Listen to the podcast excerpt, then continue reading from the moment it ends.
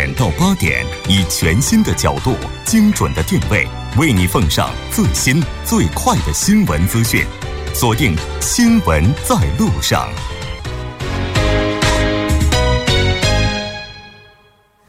好的，半点过后，欢迎回来。稍后是广告时间，广告过后为您带来我们今天的下一后半部分的新闻放大镜。那广告过后马上回来。好了，欢迎回来，回到我们今天新闻放大镜的第二部分。我们继续和来自建国大学的金旭教授以及德勤会计事务所的顾问杨帆一起来聊一聊韩国政府敲定的二零一八年预算按涨幅是否合理这一话题。如果您对我们今天的话题有什么想法，也欢迎您参与进来。您可以发送短信到井号幺零幺三，每条短信通信商会收取您五十韩元的通信费用。另外，你也可以在 YouTube 上搜索 TBS EFM，在收听 Live Streaming 的同时点击对话窗参与进来。那刚才呢，我们提到了说这个韩国政府的预算案，它现在的话在有一些方面是增增幅比较大的，而且刚才金旭教授也提到了，在社会间接资本以及文化环境产业这四个领域，这个预算是有所减少的。那它减少这方面预算有没有一些依据呢？嗯，这个哈，我看了一下，九四年以后啊，韩国这个一直是在 SOC 这个社会间接资本，他们叫啊这一块是一直投入的，但是今年是头一次啊，韩国历届政府这么以来头一次把这个 S O C 这这个这一块投资减少了。那么什么叫 S O C 呢？这个这一块呢？主要涉及到你要大宗的一些投资，比如说铁路啊、公路啊、航空啊这些领域的投资，这块是大数，这个 G 拉动 GDP 的一个大项目。你比如说呃公公路建设、铁路建设啊，那么韩国这一块呢，我看的数据是铁路呢，竟然这个建设就要比呃上一届呢减少了百分之三四的这样的一个预算规模。嗯，公路呢也减少了百分之呃。呃，二十六啊，航空呢百分之十二点五，啊，这么大的范围，也就是说，整个 S O C 的这个呃预算呢，比上一届政政府呢整整减少百分之二十，这样的一个规模。那么这样的一笔的钱都用在哪里呢？就是刚才说的，从福利这一块，呃，它竟然这个财政预算占比呢占百分之三十，呃，三分之一是在往这边投资的，所以呢，这个举动是还是非常大的。嗯嗯嗯。那像这个文化环境及产业这几个方面的预算也有所削减的话，我觉得多多少少还是会让人的心里有一些不安的，特别是在环境以及产业方面。对你像，其实像刚刚金教授讲的，就是过去几届韩国政府过往都是比较集中在刚刚我们讲的这四块领域里面，特别是这个社会间接资本啊，再加上文化环境这一块，包括上一届政府在文化和环境这一块，它所掌控的这个以及付出的这个预算是已经规模是蛮大的了。也就是说，整个预算的这个规模其实是要维持在一定以这个。饼是要确定下来，但是有增肯定是有减的部分。那过往我们增加过的东西呢，现在就可以暂时维持一个比较合理的区间往下推动，然后把更多的裁员呢放到我们想去加大力度的这个领域，就是刚刚讲的民生这一块儿。特别你像刚刚讲那个这个金教授说的 S O C 这一块儿，因为属于公共事业嘛，而且它是长期投资，就说过过政府去年的预算放进去，可能今年它还没有建成，也就是说它预算是继续间间接间接性的是使用下去的。就是它一次的预算发挥出去之后，它可以产生的效应可能是三三年、四年、五年，甚至十年以上。就是它可能会影响几届政府的一个这个 S O C 的成果。所以说这个呢，还是呃，就算一百分之二十的减少，我觉得对整体影响不是很大。另外就是说，这个预算呢，单纯是净的嘛。净的呃正的这个数字嘛，那我们可以使用一些什么？可以使用发国债的方式，在筹集额外的资金，然后去扶持这些我这次就是有所减少的这几个领域。就是说方法还是有的，但是说我们侧重于还是民生这一块嘛。嗯。像民生这一块儿的话，然后就是虽然说提了，但是刚才提到说这个间接资本这一块儿的话，削减的话，可能因为它是一个长期性的项目，并不会给整个带来特别大的影响哈。对，但是嗯，刚才所说的这个文化产业这一块，我再补充一下啊。那么现在我看了这个个新新闻，有些文化产业。这从事这行业的人当然是肯定是很不高兴了，因为你这个过去，比如韩流文化呀这块政府扶持的力度都很大的，像但是现在呢这块居然这个削减了百分之八点二，这样的一个幅度。那么，就我了解的这个，他这个就想维持现状。啊，那么这个，因为你已经过去投资了很多，韩流现在已经这个文化已经变成一种一种产业之后呢，已经达到这样的一个规模啊，在这种情况下，你再投资，呃，还莫不如投在这个民生这一块，他可能是是从这种这种理念上去考虑的啊，但是他也不是不完全排除掉啊，他他的宗旨呢，就是能维持现状，在投资方向稍微改变一下呢，它可能是出自于这个，但是呢，这对这个文化产业界的人是当然是肯定。他们是很多反对的，嗯，比较大的冲击了。然后我刚才突突然想到另外一个问题，就是我们知道文总统他是比较支持去核电的哈，嗯，然后减少间接资本投资，是不是也有这方面的考虑呢？当然，当然，这个这个联想可能是无稽之谈了。其实我还有一个假想，就是这个。遐想就是文化这一块会不会因为上届政府在文化这个地方动作比较多，这一届呢是不是先消停一会儿？是不是我们想多了？很 有可能。对，但是在另外一个领域减少投资，这个是我百思不得其解的，就是产业领域。我们都知道现在的话进入第四层第四次工业革命时代，对吧？嗯，就是在这个时代，在这个时间节点上，是不是增加投资才更符合常理呢？在这方面削减投资的话，这个产业呢是这个不是说整你。这我看了一下它原文啊，不是那个那个产业，它涉及到中小企业的一些产业，还有能源，它包这个产业当中呢，包括能源的，还有中小企业产业。部分不是大企业，韩国是大企业这个产业呢，它不可能削减的。但是那个中小企业呀，有些可能是稍微滞后的一些产业呀，还有能源方面，刚才你前面也说了一些，或这个估计到也涉及到这样的问题，比如核能啊，核能这一块它不是要也要关停了嘛？那么这一部分的这一块呢，它在预算当案当中的削减的。啊，也就是说，他可能想利用这个预算案的话，对整个的这个产业结构进行一个调整，淘汰一些落后的产能。嗯，这也是有可能的。就这个，它减幅，嗯，减幅不是很大，只是百分之零点七左右。啊，零点七。对，再加上中小企业，是因为过往对中小企业的扶持还是很有力度的，就是它基数是挺大的。就一直在所有行业产业里面对中小企业还是很呵护的，就现在很很多中小企业还是持续能拿到国家的一些，比方说财务、财力、财政上的一些支援嘛，津贴什么的都是有，就是政策还是比较倾向于中小企业的，就是说可能还是维持现状，然后稍微削减一些能源这一块的力量。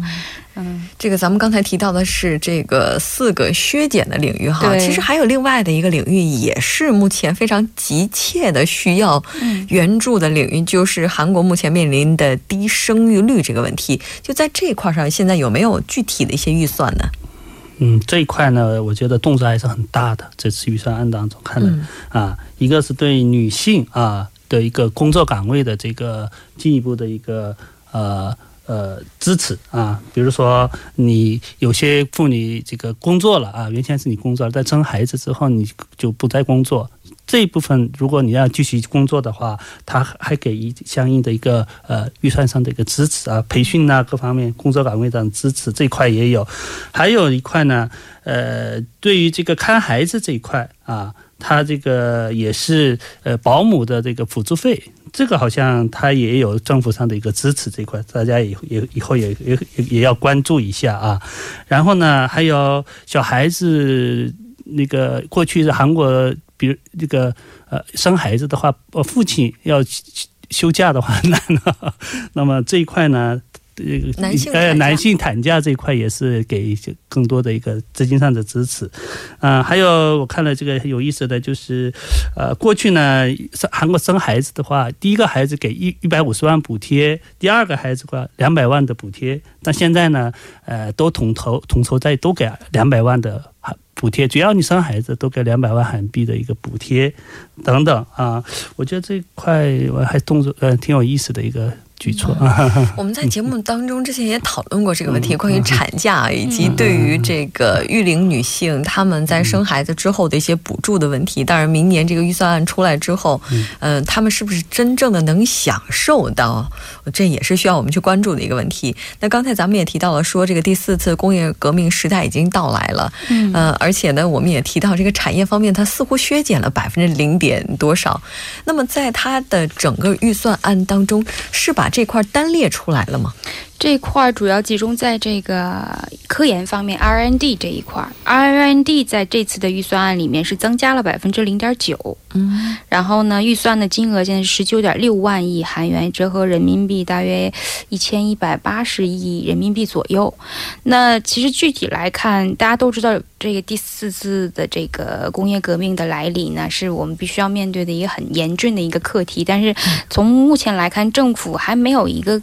特别具体的一个对策和方案，告诉大家我们怎么怎么来应对，怎么来做。像金额上、预算上是有了大的方向了。我们有这个大约十九点六万亿韩币的一个呃预算。同样呢，负责这个科研，包括这种革革新的这个韩国的政府机构是科学技术信息通信部，他是直接来负责这一块的。那他这边发表的，他认为需要做的事情就是什么呢？想要构建一个科学技术综合培训。体系，然后呢，制定一些核心技术中长期科研战略计划。但是说暂时他还没有具体公布这个计划的具体内容。但是说可以个举个例子来说，就是说，比方说，呃，中小企业想跟政府申请这个科研的补助的时候，政府以前是有好几批、好几次的这个审批。比方说两审制，就是说你审了一次过了关，我再审一次才给你这个补助。现在可能就是说会缩减成一审制，就是你审过来 OK 了，我就把这个。资金批给你，因为现在科技的这个更新的速度太快了。嗯，等你还没审完两两审的这个下一个技术就上来的时候，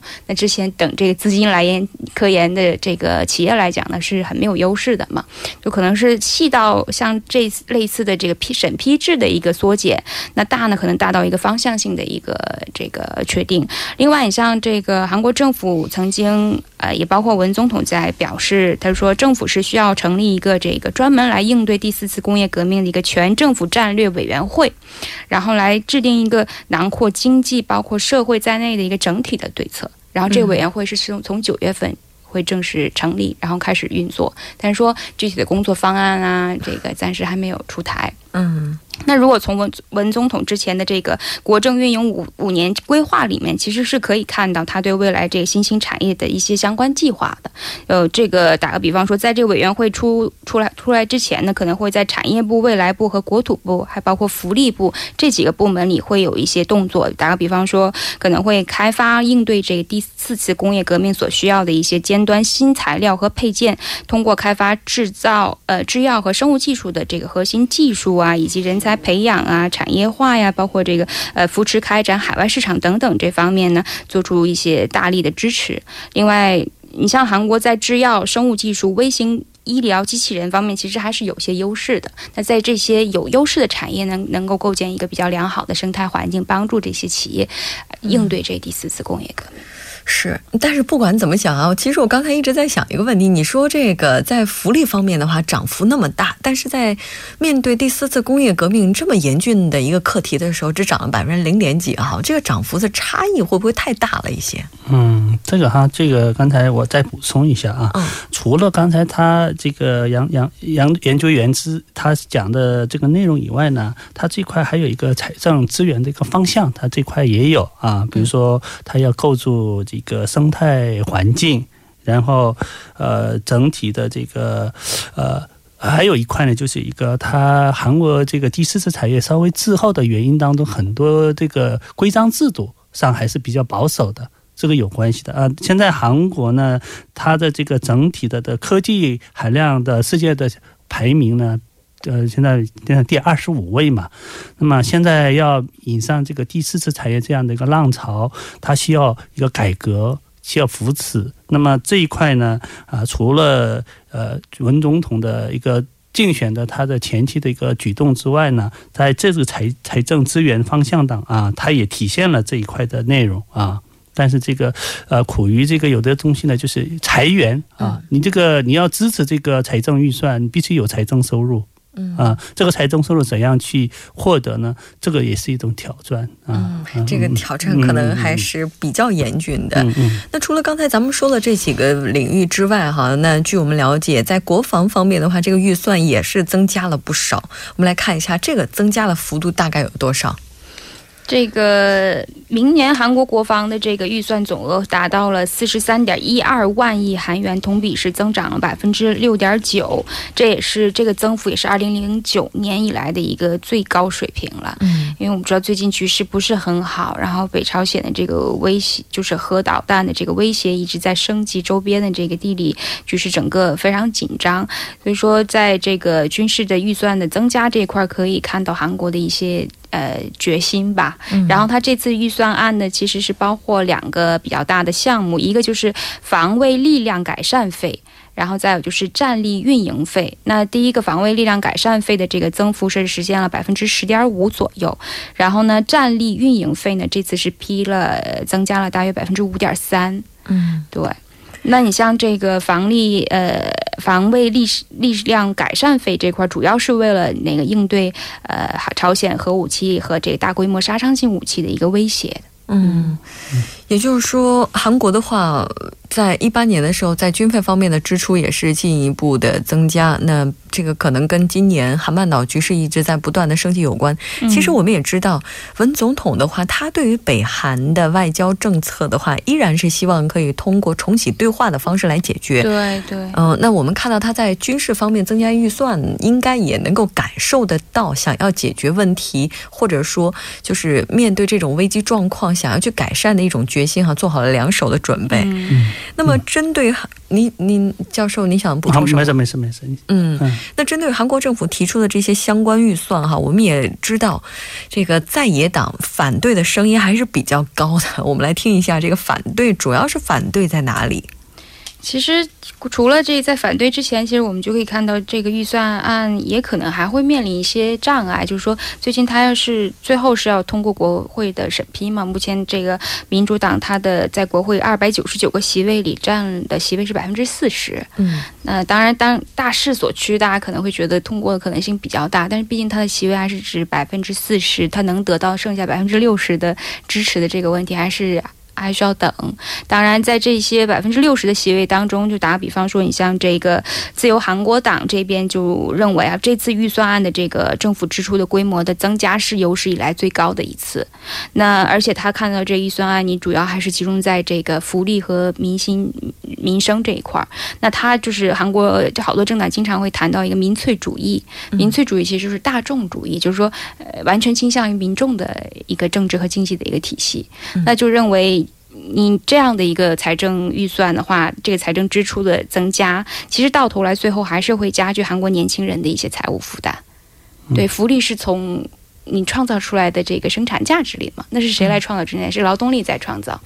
所以说。你在提供福利的同时，这边得有人给你挣钱，对吧？他认为他可能会反倒来，会会让一些年轻人会更有财务上的负担。嗯，这一块呢，我再补充一下啊，除了这一块以外，他确实是这个还这个杨杨杨呃研究员他这块说的呃，确呃反对党主要的反对的就是因为你福利占百分三分之一的这样的一个大的规模，那你这个钱财政收入从哪里来呀？嗯，那么韩国文在寅总统他的宗旨呢，从呃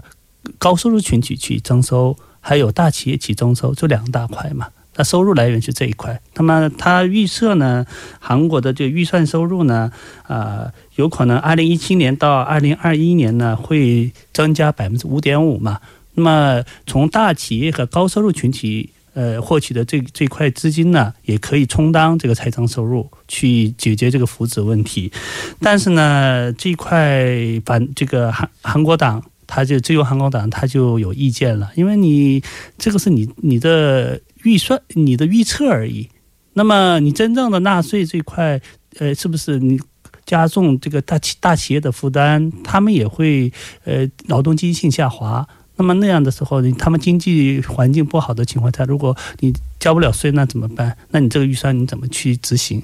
需要就像这样的一个很解决很很很大的一个课呃难题在里边的。是，嗯，其实我之前也看到过，就有一些反对的声音，就表示说，我们这个福利政策到底是为了福利而福利呢，还是说为大家提供的是一个保障？因为有分析就认为说，现在的话，如果按照这个标准按去进行执行的话，它可能这个福利水准的话，已经超越了韩国目前的经济水平。当然有这样的声音。那不管怎么样的话，就是它就像我们刚才提到的这样，它这个预算案是建立在明年的经济增长率大概保持百分之三左右。刚才呢，杨帆也提到说，他这个百分之三，就目前来看是比较困难的。对，那也就是说，我们对于二零一八年这个预算案的未来的话，就是可能持乐观态度的话，是不是会有一些为时尚早？我觉得是，我觉得就是过于乐观了。而且因为他上任不久嘛，所以这个新官上任三把火的这种感觉它是需要有的，有一个标杆性的一个政策出来，包括他的五年计划，包括现在这个预算，而且他之前呃许诺过在民生方面许诺过的东西，是他能够被选为总统的一个主要核心内容之一。嗯，所以说他肯定会往这个每个政每一届政府他都有他侧重点嘛，不能。完全复制过往所有人做的事情，他是按照自己的侧重点在走。当然，他的前提是什么？他有几个前提，一个前提就是说经济水平要增长，他为前提条件是百分之三。另外就是财政收入会比今年有所增加。其次呢，才是呃执行他这些这些预算的呃具体的一个呃过程罢了。但是说财政收入，像刚刚我们。教授也讲了，财政收入是有所增加。其实到截止上半年，韩国的这个国会的这个呃政府的税收收入是增加了，反倒增加了十二点三万亿韩元。所以说，在现在这样的一个预期上，那今年一年下来呢，财政收入是会增加的，就会会实现一个可以实现这预算案的一个前提条件。但是经济的增长又是另外一回事儿。是说财政收入的增加，在于就是说税收是没有变化，目前为止，嗯，是的，对吧？嗯，这块我还税率是没有。没有变化，是是，嗯，还有一个问题呢，就是整体上呢，我的感觉是这样，因为这个我也同意这个杨呃这个杨研究员的一些说法啊，但是这个还有一个问题，就是因为他是新政府嘛，那么才出台五五月份才出台的，嗯，所以你这么短的时间呢，现在才今年是八月。现在九九月九九月三初三，也就四个月。那初三这个四个月当中，他要做的事情非常多，但是呢，他也做出了这么多的一些东西。我觉得这一点是还是肯定的。大家呢对他的经济模式转换啊各方面，但是他的挑战性的东西是非常多的啊，就经济增长率呀，还有财政收入啊，国际环境啊，税收的一个这个这一块呢，它并不是说完全是一个长密比，不是说那个很玫瑰色的这样的一个前景啊，但是中间遇到很大的难题，但是它肯定的一块呢，我觉得就是从福利这一块角度啊，它确实从民民生的角度去考虑这个问题，对，而。嗯，这个我觉得还是不错的。是的，当然，如果这个预算案能够在这个比较合理的基础之上推行的话，我相信没有人会反对，而且都是大家希望看到的一个结果。当然，我们也希望这个饼真的能够被大家吃到嘴里，而不是仅仅让我们看着。嗯，好的，非常感谢两位嘉宾今天做客直播间，给我们带来这一期讨论。我们下期节目再见，谢谢大家，谢谢。稍后我们来关注一下这一时段的路况、交通以及天气信息。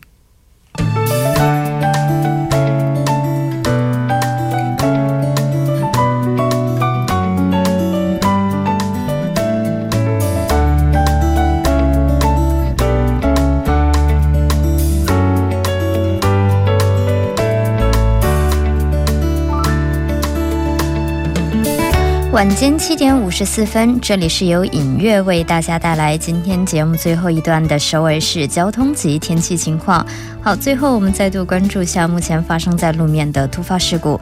在这个奥林匹克大道金金浦方向盘浦大桥到铜雀大桥的一车道，目前是停驶一辆故障车辆，现在也有工作人员正在将其往后续车道的道路边移动处理作业当中，还望您耐心等待。第二则是发生在奥林匹克大道金浦方向盘浦大桥到铜雀大桥的一车道呢，同样是停驶一辆故障车辆，还望您参考路段小心驾驶。还有是在良才大道良才分岔口到卡车货运站前的六车道发生了交通追尾事故，目前有工作人员正在处理作业当中，还望后续的车辆参考相应的路段提前绕行。好的，我们再度关注下今明两天的天气情况。今天晚间至明天凌晨多云，最低气温零上二十度；明天白天阴有雨，最高气温零上二十三度。好的，以上就是今天全部的天气与交通信息。我们明天同一时间不见不散。